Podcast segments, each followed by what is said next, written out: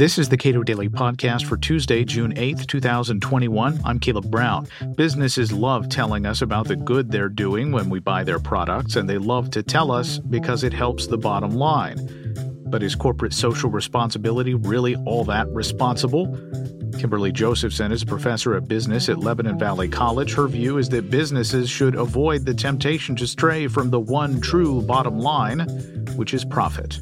I was speaking recently with Sam Staley of Florida State University about social entrepreneurship. These are for profit organizations that put a portion or a large chunk of their revenues into achieving some social good. We talked about Tom's Shoes as an example of how not to do this, in part because of the the problems that Tom's Shoes unwittingly created for local markets when they airdropped all these shoes into poor communities. But in general, it's the idea that there are there can be multiple stakeholders. Shareholders are obviously first and foremost, but there are other groups to consider when you are making decisions so that you can maximize impact for social good. And you disagree with this. And we talked about this a little bit when we spoke in Florida last month. Tell me what what is the issue? What is the rose-colored glasses uh, that we're wearing when when people talk about social entrepreneurship and trying to use a business enterprise to engage in explicit social good? Yeah. So, I mean, I, I, I feel I don't want to turn people off of the idea of wanting to do good and using uh, business to do so. But I also think we need to be careful about it, right? If we think about how business has um, really benefited society in many ways, just in serving as a business, and and once again as an ethical, um, you know, organization. So not one that exploits or takes advantage or abuses, or right, just a, a good solid business. Um, that is a benefit in and of itself. And I see these social entrepreneurship programs kind of popping up at different academic institutions. And I, and I know that social entrepreneurship is a real kind of a you know hot buzz term and the stakeholder model right so thinking outside of just my shareholders thinking about um, my impact on not only my employees and my customers but also society at large um, an organization might spread itself too thin um, in terms of trying to appease every stakeholder because uh, really it, it's it's endless, right? In terms of who your stakeholders are, if you really want to get into it that way. Um, and the shareholders, right? Most of them, especially, oh my goodness, angel investors for startup companies, right? They're taking a risk, a gamble, and um, they're giving that organization their money um, to use and leverage, and that's their property. For these social organizations, uh, my concern is also it, it, creates a centralization of power. Um, people tend to be charitable. Uh, people tend to want to give. Um, and in terms of the organization, they don't need to take it upon themselves. It could be something that give it back to the shareholders, give it back to the employees, and allow them to pursue the charitable initiatives of their choice within their local communities. And as we saw with Tom Shoes and as we see with other programs, um, in trying to solve a problem, sometimes they create more. Um, and it also creates a, t- a dependency based relationship because you are focusing on um, a social cause. And so you have to sell that issue as well. And if another social cause comes about, um, so a classic example is the idea of, you know, we want to help development in third world countries, but we have the buy local phenomenon, right? Um, so, do we want to source our produce or do we want to buy from the local farmers market? So, there's always conflicting social issues. And for an organization um, to really not get caught in the weeds of that and, and really to stick to what the core of an organization is about, there's actually uh, what's known as the CSR uh, pyramid by uh. Um, and it's uh, made up of you know, our, our economic responsibility and then our legal responsibility.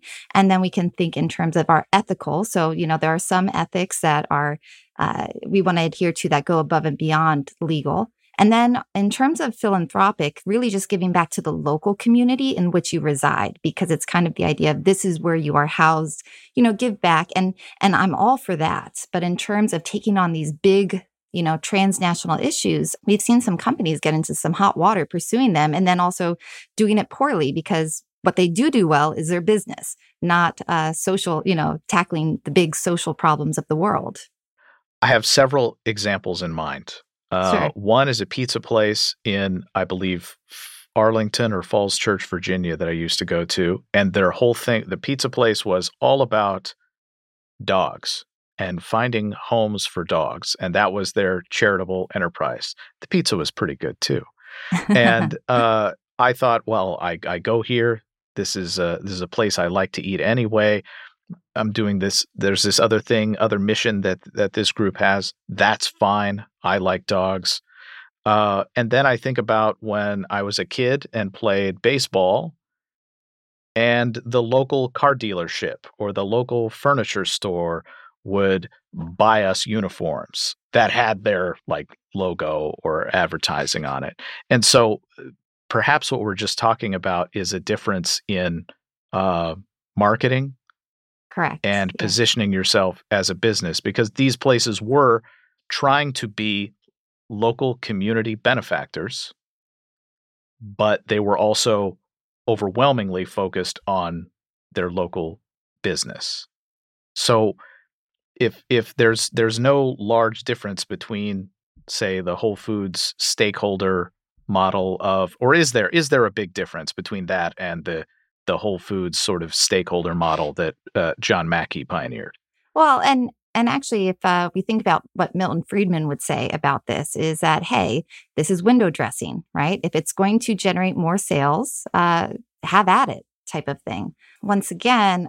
I like the idea of kind of sticking with local uh, philanthropic uh, donations or local initiatives. Um, I, I think uh, you know, and also you have to have a superior product. So if you know that that pizza place if their pizza wasn't very good it didn't matter how nice they were to dogs you weren't going to you weren't going to be there so if this is a way for them to differentiate themselves um, and and that's that's also my other kind of concern is that um, ethical labels and you know social marketing has become a very lucrative realm um, because it does appeal to the emotions of consumers and we are willing to pay more for something that we don't even fully understand why um, and do we really want organizations to be serving as social guardians, uh, telling us what we should care about, um, you know, making us feel obligated towards certain, once again, causes or, or things like that. So, should my support uh, over one cause trump another? Right? We so kind of my concern is just it, it, it gets complicated and it's also giving organizations actually a bit more power. Um, but that being said, we are the cause of it. Um, organizations are listening to the data, right? So they track what's going on in the market and what people are interested in. And this actually dates back all the way to like the 1970s and the 1980s, where we had like, you know, um, the movement for changing the world, the new international economic order of foreign aid, and we have to play a bigger role. And, um, you know, obviously Bono, you know, got us all excited about. It. And so is the idea of, okay, we need to do more. And especially in advanced markets, we feel almost obligated. Um, like we're doing so well. We need, you know, if I'm going to buy something, at least I should do something, you know, have some power behind that purchase. But that also, so once again, the companies listen to this, right? They're tracking data and they're seeing that people, they're buying into this social marketing. Um, but this is also empowering the organizations to, to then kind of direct our view of these social causes, of these issues. Um, there, there's a study that was done that looked at um, celebrity endorsements of charitable giving and how um, it actually drew more attention to the celebrity, not so much to the charity. Because if you have a celebrity who makes um, a good amount of money backing a charity, it almost negates, well, why do I have to open up my pocketbook, right? They make a ton of money.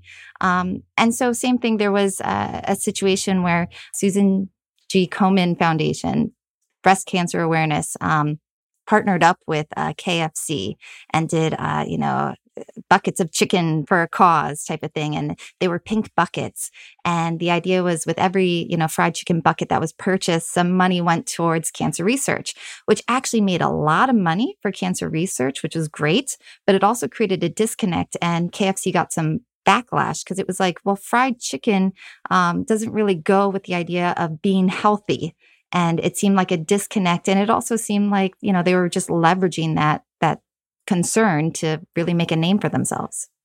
Uh, so I guess I'm, I'm trying to get down to the, the precise complaint here. Uh, businesses that don't do well as business doesn't matter what their charitable aims are. Uh, right. Uh, and businesses that do well at business and have a charitable aim, but don't do well at that charitable aim or are, in some cases, actively destructive, uh, whether or not they are aware of it or their customers aware of it, they're placing themselves at risk of losing the business of people who were buying a psychic good. That is, I was I'm purchasing the product. The product is good, uh, but I'm also purchasing it you know, maybe this is making the difference between whether I buy this or that. If you are engaged in a charitable aim, uh, I I want that extra benefit as well. I want to feel good about my purchase. I want to feel ethically that this is the right thing for me to be engaged in. What's wrong with that at the core? Well, we see a lot of competition right now in social labels. Um, actually, if you look at your shampoo bottle, it is covered in labels usually in terms of just all the certifications and what they're selling and what they're saying that they're about. Um, my concern, once again, actually kind of goes back to the consumer in that we have to um, realize the pressure that we're putting on organizations to make these ethical claims because they're just responding, right? They're seeing that, okay, my competitor has this certification stamp. I should have it as well, and so on and so forth. But some of these certification stamps, are doing actually not that, you know, that they're not benefiting um, as they should be. And also, um, I think it's damaging actually to true entrepreneurs. Um, I, as I see at other academic institutions that are promoting social entrepreneurship or programs that do that, um, it it almost places a negative view on making a profit for profit's sake, right? And profit is what is the magic. That that allows you to scale that allows you to invest. And actually most businesses aren't making a ton of money. In terms of their profit margins it's not as high as people would think. It's usually i mean if you're profiting at 10%, that's actually amazing, right?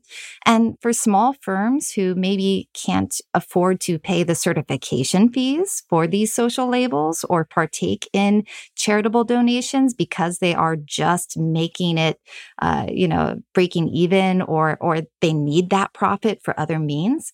Um, it's almost simultaneously placing these organizations that aren't partaking in social initiatives in kind of a negative light. Whereas in reality, business in and of itself is a social initiative, right? It pays taxes, it provides employment, it reinvests, right? Um, and so I think too much of a focus on we have to do good with our business uh, makes it sound like business is evil when it doesn't. And it, and really the beauty of business is what it does.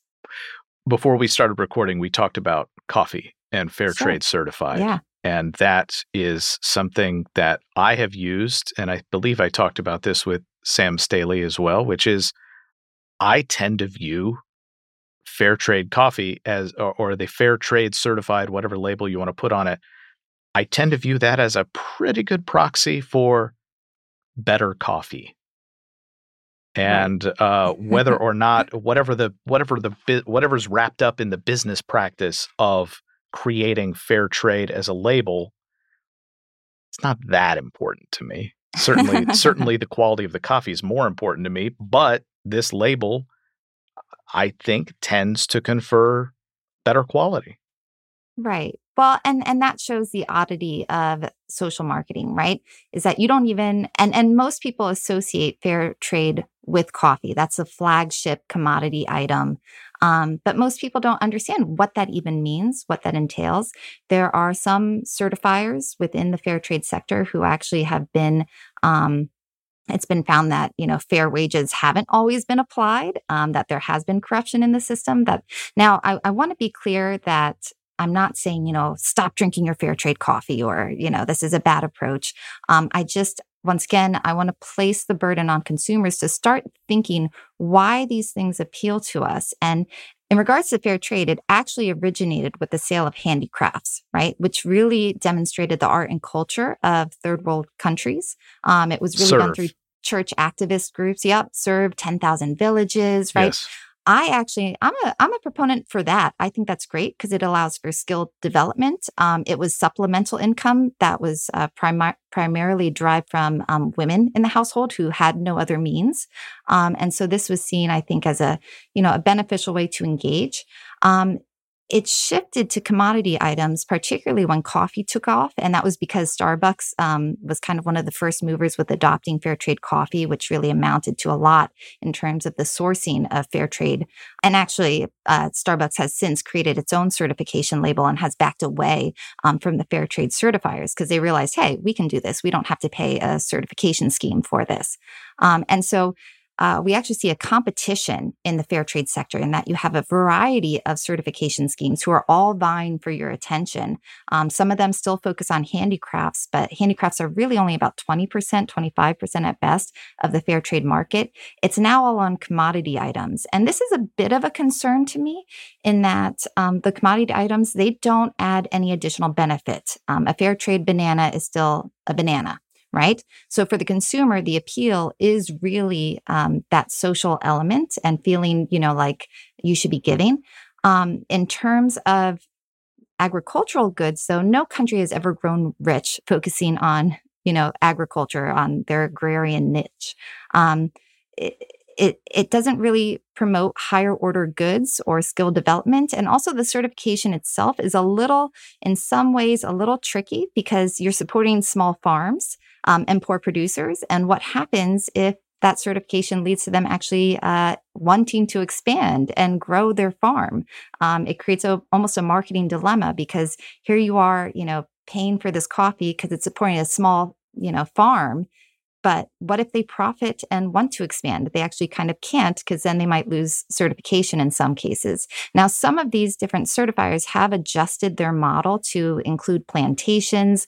Um, actually, Fair Trade USA um, has, uh, you know, a kind of a history of kind of um, going against some of the major certifier certifiers like World Fair Trade Organization in that they were one of the first to start certifying plantations. Um, whereas, you know, the World Fair Trade Organization and FLO really focused on no, we want to really adhere to uh, small producers. Um, but as they expand too, they're coming up coming uh, to terms with their own uh, issues regarding expansion and trying to fulfill sales and things of that sort. So, with the commodity items, I don't really see the benefit of creating a certification system that sometimes limits producers, also imposes restrictions, and then also require audits, like for, you know, verifying that the farm is organic, whereas the farm's organic by default. It's in the third world, right? Um, so they don't have access to the same pesticides and, and things that we have here.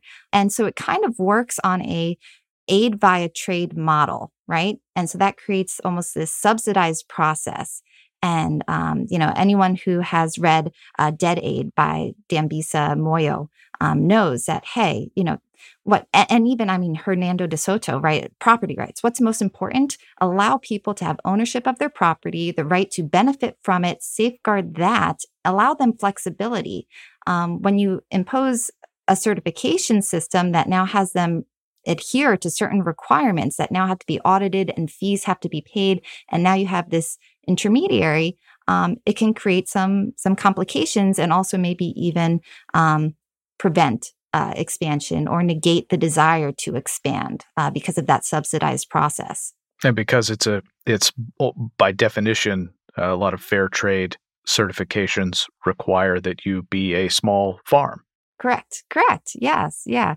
And once again, it you know, so I'll drink my uh, fair trade coffee and and feel like maybe I, I, am doing something good. But once again, not all the certification systems follow the same standards.